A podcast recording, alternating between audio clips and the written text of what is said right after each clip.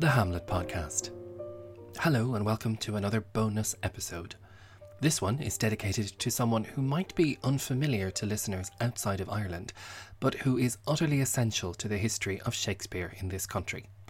His name is Anew McMaster. Last year, as I was completing the final chapter of my book, I wound up quoting a brilliant Japanese academic who was herself quoting the brilliant Stephen Greenblatt in his book Marvelous Possessions The Wonder of the New World. Greenblatt had made much of the idea of first encounters between cultures, and Professor Hamana used it to describe the idea of Japanese people seeing Shakespeare performed for the first time. As I've been reading about Anew McMaster this week, the phrase has been very much on my mind, since he was responsible for bringing such experiences and first encounters to people all over Ireland. Anew McMaster was born on Christmas Eve in 1891, apparently in Birkenhead, but he had no problem rewriting the story to make himself more Irish as he retold his tale over the years. His first steps were towards a career in banking, but before he was 20, he had packed that in and joined the O'Brien Ireland Theatrical Company. He learned his trade and had some success in England and in Australia, and eventually he came back to Ireland, founding the McMaster Intimate Theatre Company in 1925. For nearly 35 years afterwards, this fit up company toured Ireland and brought Shakespeare, Sheridan, Shaw, and countless other plays the length and breadth of the country. The company's repertory was extraordinary. The sheer list of plays that they were ready to perform at a few hours' notice would make a contemporary company quake in their boots. Given that McMaster, known as Mac by those who've written about him, was the star of the show, it's no surprise that this repertory was built around his greatest roles. He was famous particularly for his Othello, his Coriolanus, his Oedipus, his Shylock, his Petruchio, and of course, his Hamlet.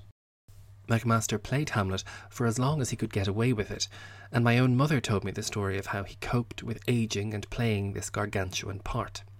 Apparently, he used to cheat, ever so slightly, by taping small pieces of paper with the soliloquies on them to various columns that adorned the bare bones set. He would then drape himself dramatically against each, pensively prepared to perform the lines as he checked in on them. The story goes that one particularly memorable evening he was heard saying a terribly rude word under his breath when he realized that he had draped himself, as he also whispered, against the wrong pillar.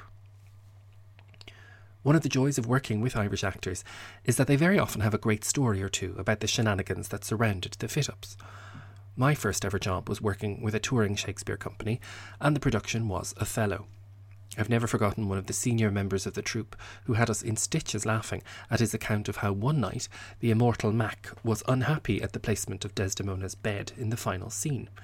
The spotlight was arranged to catch him and not her in her bed, and so in this incredibly difficult emotional moment in which he readies himself to kill his wife, Desdemona must have had quite a shock as she lay there, once McMaster started, perfectly timed with his lines, of course, nudging the bed to its correct position so that the spotlight was once again his alone. This isn't to say, of course, that he wasn't a generous actor.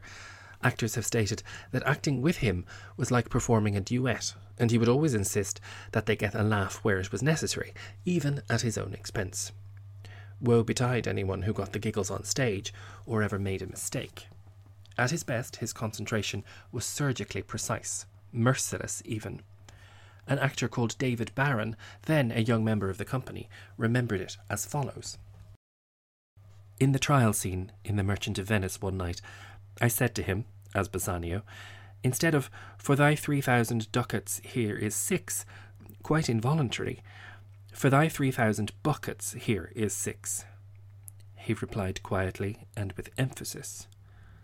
If every bucket in six thousand buckets were in six parts, and every part a bucket, I would not draw them. I would have my bond. I could not continue. The other members of the court scene and I turned up stage. Some walked into the wings, but Mac stood, remorseless, grave, like an eagle, waiting for my reply. In order to present Oedipus, the company had to recruit extras from the town or village we were in. One night in Dundalk, Mac was building up to his blind climax when one of the extras had an epileptic fit on stage and collapsed. He was dragged to the wings where various women attended to him. The sounds of their ministrations seeped onto the stage. Mac stopped, turned to the wings, and shouted, For God's sake, can't you see I'm trying to act? His concentration was always complete in Oedipus. He was at his best in the part. He acted with acute underness and tenacity, and he never used his vocal powers to better or truer effect. He acted along the spine of the role and never deviated from it. As in his two other great roles, Othello and Lear, he understood and expressed totally the final tender clarity which is under the storm, the blindness, the anguish. For me, his acting at these times embodied the idea of Yeats's line They know that Hamlet and Lear are gay, gaiety transfiguring all that dread. Mac entered into this tragic gaiety naturally and inevitably. Of course, that young actor, David Barron, was Harold Pinter, and those stories are recorded in the short memoir Mac, published after McMaster died in the early 1960s a man of tall stature and an unforgettable voice, as described, McMaster brought Shakespeare to generations of Irish people. They were appreciative audiences, particularly engaged by the stories that he and his company told. One night, during the final act of Romeo and Juliet, an eager audience member shouted up to him as he was playing Romeo, finding Juliet seemingly dead in the tomb. Give her a good shake, came the advice. Another time, in the wilds of County Clare, when he tried to incorporate some modern comedy or other into the repertory, someone at the back of the pit shouted out that they of the town were too backwardy for them highbrow shows. What about giving us Julius Caesar? Just goes to show, his work of bringing Shakespeare to the people was totally successful, and they felt an access to it and an ownership of it. Thanks to the way we can access recorded media these days, you can actually find recordings of McMaster on YouTube or Spotify.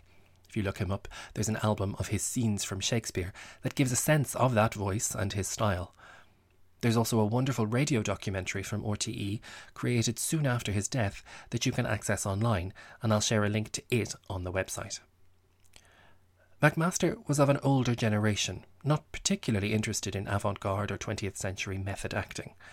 His views on the subject are memorably recorded in the memoirs of his brother in law, Micheál Mac Liammóir, another great figure in 20th century Irish theatre.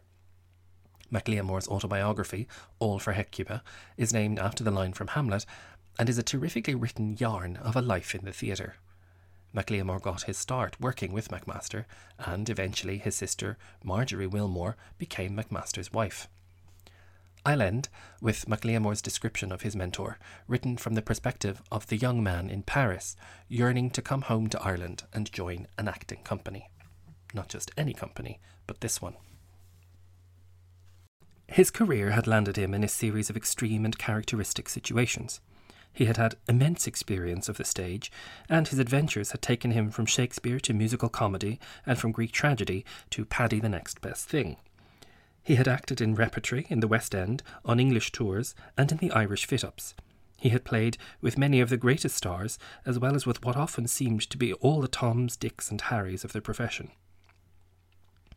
At the time of which I speak, he had been for two years touring his own company in the Irish country towns, and that life, which at various intervals I had shared with them, lived, as it were, in some brilliant and preposterous caravan on a grey mountain road, suited some wild and restless blood that lurked in his and his wife's veins, so that any more settled mode of living, they have often told me, must seem impossible.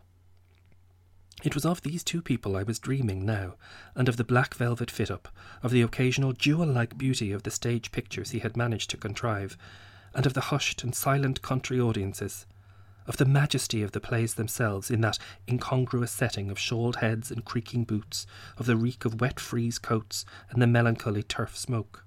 And the towns, the little dull towns, with their rain washed, gleaming roofs and gay companionships and eager appreciation.